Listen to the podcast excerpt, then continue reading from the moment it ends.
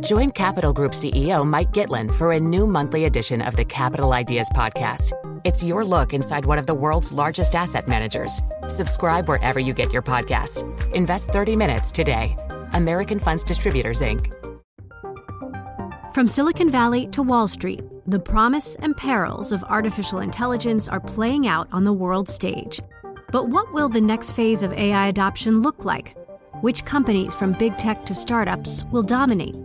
And where do the risks and unintended consequences lie? I'm Emily Chang.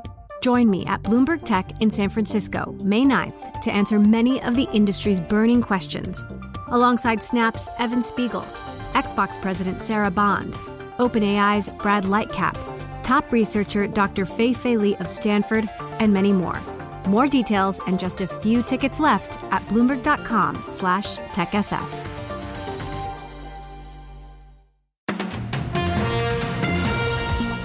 This is Bloomberg Daybreak for this Thursday, the 30th of March in London. Coming up today, the price of being too big to fail. The US considers forcing large lenders to pay billions of dollars to cover the cost of recent bank failures. Go with the flow. Barclays predicts a second wave of deposits will be pulled from banks. And underwhelming, the UK unveils new energy plans but offers few carrots to compete with the US. Britain gets set to sign a new trade deal, Ofgem threats, and wealthy savers delay retirement. Those are the stories we're looking at in today's papers, and I'm Leanne Gerrans. Plus, playing catch up, the city stumbles in its own finance centre rankings. That's all straight ahead on Bloomberg Daybreak Europe. The business news you need to start your day in just one 15 minute podcast on Apple, Spotify, the Bloomberg Business app, and everywhere you get your podcasts. Good morning, I'm Caroline Hepker. Here are the stories we're following today. Bloomberg understands the regulator that ensures US deposits may ask big lenders to pay extra to cover the cost of recent bank failures. The FDIC expects to pay close to $23 billion to cover deposits lost when Silicon Valley Bank and Signature failed. Bloomberg's banking regulation reporter, Katanga Johnson, has the details of the scoop. So what we understand is that the FDIC is really considering boosting the reserves in the deposit insurance fund by charging larger banks um, a new rate assessment. We understand from uh, Martin Gruenberg, the FDIC chair, on, during his conversations with lawmakers today, that truly he wants to protect community bankers and regional bankers from having to, to pay a larger share. Katanga Johnson says the FDIC has the power to speed up the process of refilling its coffers after a big payout and it can tailor how it sets those rates. Well, Barclays says that another wave of deposit outflows is on the cards as customers wake up to higher interest rates available in money market funds. The bank's strategist, Joseph Abate, says that depositors may also feel that money markets offer a higher perceived level of safety than banks. However, European Central Bank Executive Board member Isabel Schnabel says the move seems more of a US problem. We have seen some uh, shifts from overnight deposits into time deposits, but we have not seen a general deposit outflows uh, of the bank. So what we've seen here that there was a shift into money market funds, so that that we have not seen. And so for now, um, the the banking sector looks uh, rather resilient. Schnabel was speaking at an event in Washington. Although she thinks that the outflows would be disinflationary, she's unsure how large any move would actually be. And the Federal Reserve Chair Jerome Powell has told Republicans to study the dot plot if they want to know how much further interest rates would rise this year. In a private meeting with lawmakers, the Fed chief pointed to the policy guide when asked about the rate path. The dot plot currently predicts one more 25 basis point hike this year. It has emerged that Swiss regulators actively encouraged UBS to bring back Sergio Ermotti, who is Swiss, as CEO following the takeover of Credit Suisse. Speaking after the surprise announcement yesterday, Ermotti sought to reassure the public that the combined bank will be a success. Scale and size is not a problem if it's focused and well managed. I always say that uh, for me the debate in nowadays is not uh, too big to fail, is rather too small to survive. And we want to be a winner. Ermotti ran UBS from uh, 2011 to 2020 and takes over from the current CEO Ralph Hamers on the 5th of April. Here in the UK, the government is expected to announce its response to the US Inflation Reduction Act later today. But a draft document seen by Bloomberg News suggests little in the way of new spending. Yesterday, the Chancellor Jeremy Hunt responded to criticism that Britain doesn't seem to have a counter offer to America's bumper green subsidies. It's a good thing that the United States is taking climate change seriously, and there's a lot of catch up in what they are proposing to do um, because um, we are, even after the Inflation Reduction Act, we are spending a higher proportion of our GDP on the clean energy transition than the United States is. Hunt's new plans include a home energy efficiency programme and also steps to speed up planning applications for renewable power. Well, there are plenty of worries in the City of London that other financial centres are catching up. Now, its own league table appears to confirm those fears, as Bloomberg's Ewan Potts reports now. New York now shares the top spot with London as the world's leading financial hub. But according to the City of London Corporation's own research, other centres, including Frankfurt and Paris, have boosted their attractiveness at a faster pace. The survey benchmarks the competitiveness of financial centres across 95 metrics. London scores 60, with Frankfurt on 46, the biggest gainer last year, and Paris on 43. The city is calling for the government to investigate how to convince high growth industries to start, stay, and scale in the UK. Still in London, I'm Ewan Potts, Bloomberg Daybreak Europe. okay, so that's Ewan Potts there, uh, reporting on the city's own metrics from right here in the capital. Uh, so today, uh, Green Day, as billed by government officials, but it does already look like it may disappoint perhaps both the renewable power industry and the fossil fuel industry at the same time. Look, the measures are meant to counteract or help the UK keep up with massive investment, not just from the US, but also from the EU. But a lot of the critics say and are wondering whether they'll be funding for home insulation, which is a huge issue, whether there'll be onshore uh, renewable power uh, as uh, perhaps easier through planning rules. That doesn't look likely. And also, we do have carbon capture and storage. The government pinning a lot of hopes on that, it would seem, from this plan.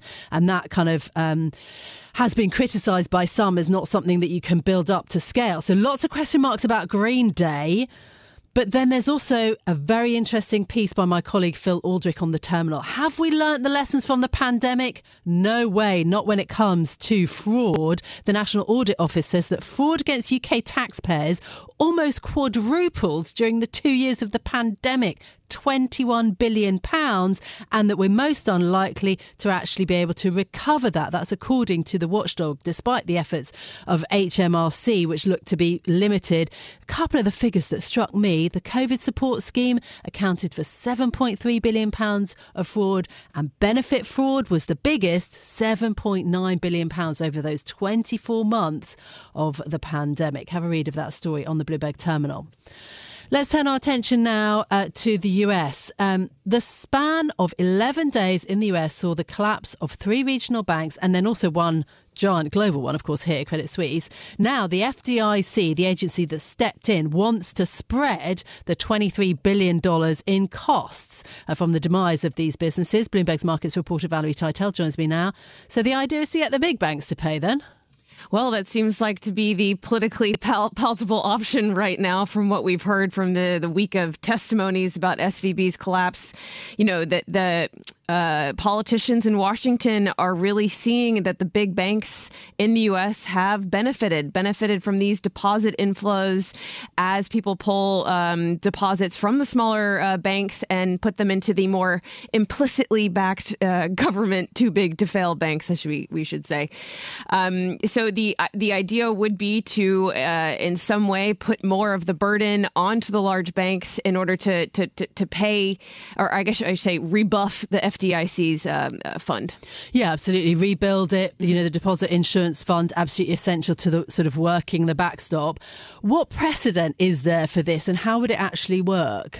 Well, the, the, FDIC really has full discretion on how they raise this fund. And the thing that's funny, though, is that how they currently raise the fund is um, there is uh, four or five different risk categories they put a, put banks into, mm-hmm. and they mm-hmm. charge the riskier banks uh, more in an insurance premium to add to the fund. Okay. So this would, in some way, be flipping it on its head. They would be charging the safer, larger institutions more money than the smaller, uh, riskier institutions in their eyes. Uh, but they have full discretion to do that, and they did that very similarly in 2009 when they needed to raise five and a half billion.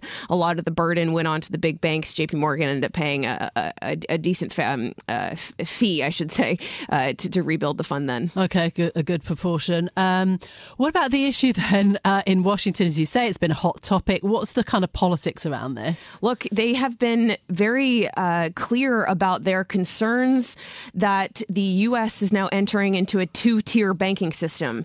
You have the four massive institutions, and then you have all the smaller regional banks. And the issue that Yellen uh, and other lawmakers have made clear is that the the smaller community banks are less likely to get the same treatment that SVB did. They're less likely to get a bailout of uninsured depositors because they aren't systemically important. And lawmakers are not happy about that. So, you know, what the what we've heard from the FDIC does seem to, to tilt in the direction of charging the larger banks more as they have benefited from this uh, banking crisis. Okay, Valerie, thank you so much for coming in and explaining the details of that story then, uh, how to fund uh, the banks after after the demise of a number of regional banks in the US. That is our Bloomberg's markets reporter, Valerie Tytel. Up next, Britain gets ready to sign a new trade deal. Ofgem threats and wealthy savers delay retirement. Join Capital Group CEO Mike Gitlin for a new monthly edition of the Capital Ideas Podcast. It's your look inside one of the world's largest asset managers. Subscribe wherever you get your podcast. Invest 30 minutes today. American Funds Distributors, Inc. From Silicon Valley to Wall Street, the promise and perils of artificial intelligence are playing out on the world stage. But what will the next phase of AI adoption look like? Which companies, from big tech to startups, will dominate? And where do the risks and unintended consequences lie? I'm Emily Chang. Join me at Bloomberg Tech in San Francisco, May 9th, to answer many of the industry's burning questions, alongside Snap's Evan Spiegel, Xbox President Sarah Bond, OpenAI's Brad Lightcap, top researcher Dr. Fei Fei Li of Stanford, and many more. More details and just a few tickets left at bloomberg.com slash techsf.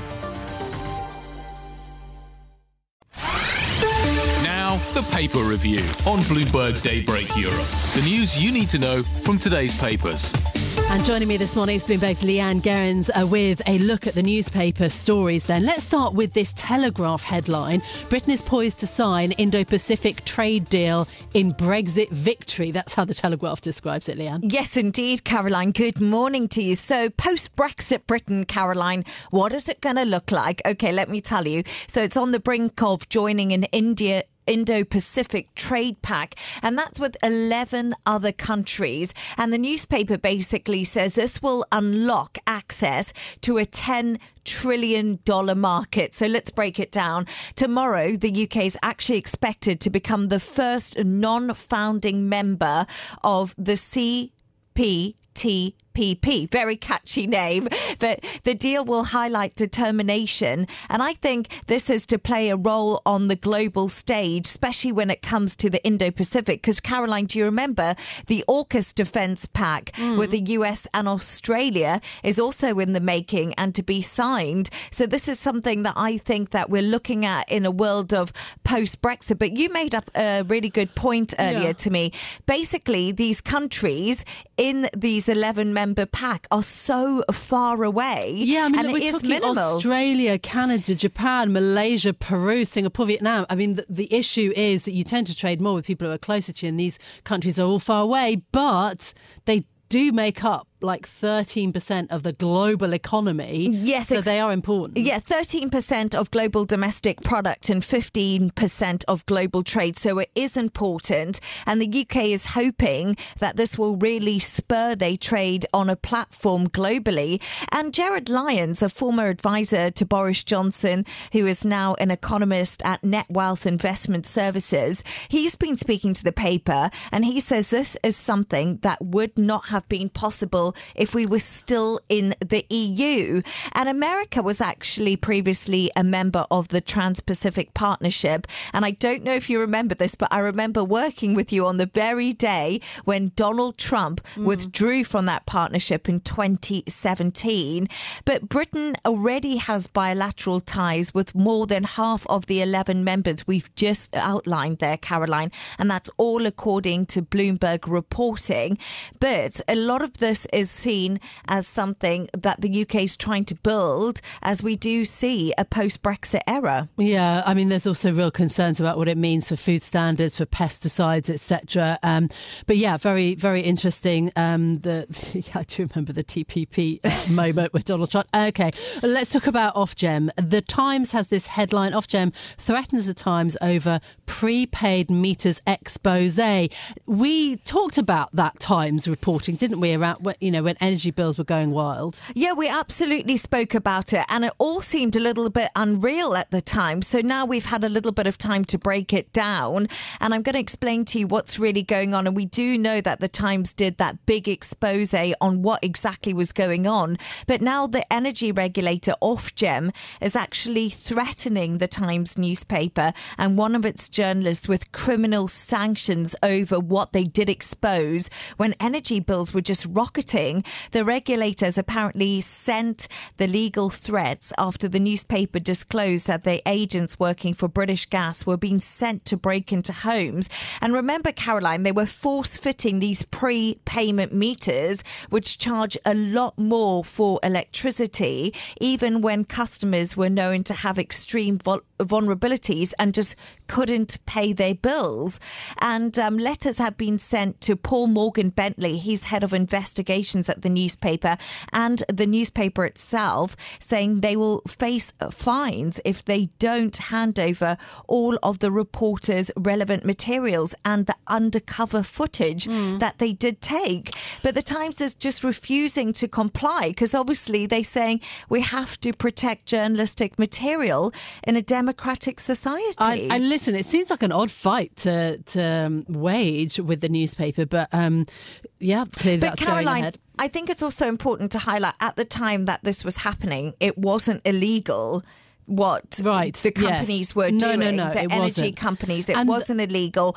They could get a warrant, but I think things have now definitely solidified in light of this, and different laws have been put into place. Yeah. and that could be the argument. But I mean, reporters' relevant materials is not a, something that's going to be handed over, you know, without Lightly, a massive yeah. fight. Yes. Yeah, no, I think uh, it's interesting. I think also the reporting around it was was very. Um, yeah, it made a lot of waves, didn't it, in the way that it was reported by the Times. But anyway, the FT, wealthy UK savers delay retirement in wake of the pensions shake-up. Is this actual evidence that the budget worked? Well, Caroline, maybe it is evidence of keeping people in work. So people with large pension pots are delaying retirement until the new financial year. And this is really to avoid the hefty tax charges. And this is according to advisors speaking to the FT on the subject. And as you remember, Caroline was here reporting on the budget late into the day, and measures were announced to remove tax charges of up to 55% on savers accessing pension pots over a million pounds of the lifetime limit. And, you know, this was an unexpected scrapping. We had the budget leaked for weeks, didn't we? And it seems to have spurred people into action. This is Bloomberg Daybreak Europe, your morning brief on the stories making news from London to Wall Street and beyond. Look for us on your podcast feed every morning on Apple, Spotify, and anywhere else you get your podcasts. You can also listen live each morning on London DAB Radio, the Bloomberg Business app, and Bloomberg.com. Our flagship New York station is also available on your Amazon Alexa device. Just say, Alexa, play Bloomberg 1130. I'm Caroline Hepker. Join us again tomorrow morning for all the news you need to start your day right here on Bloomberg Daybreak Europe.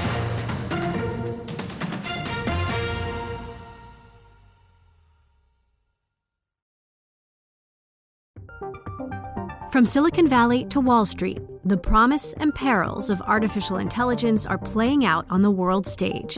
But what will the next phase of AI adoption look like? Which companies, from big tech to startups, will dominate?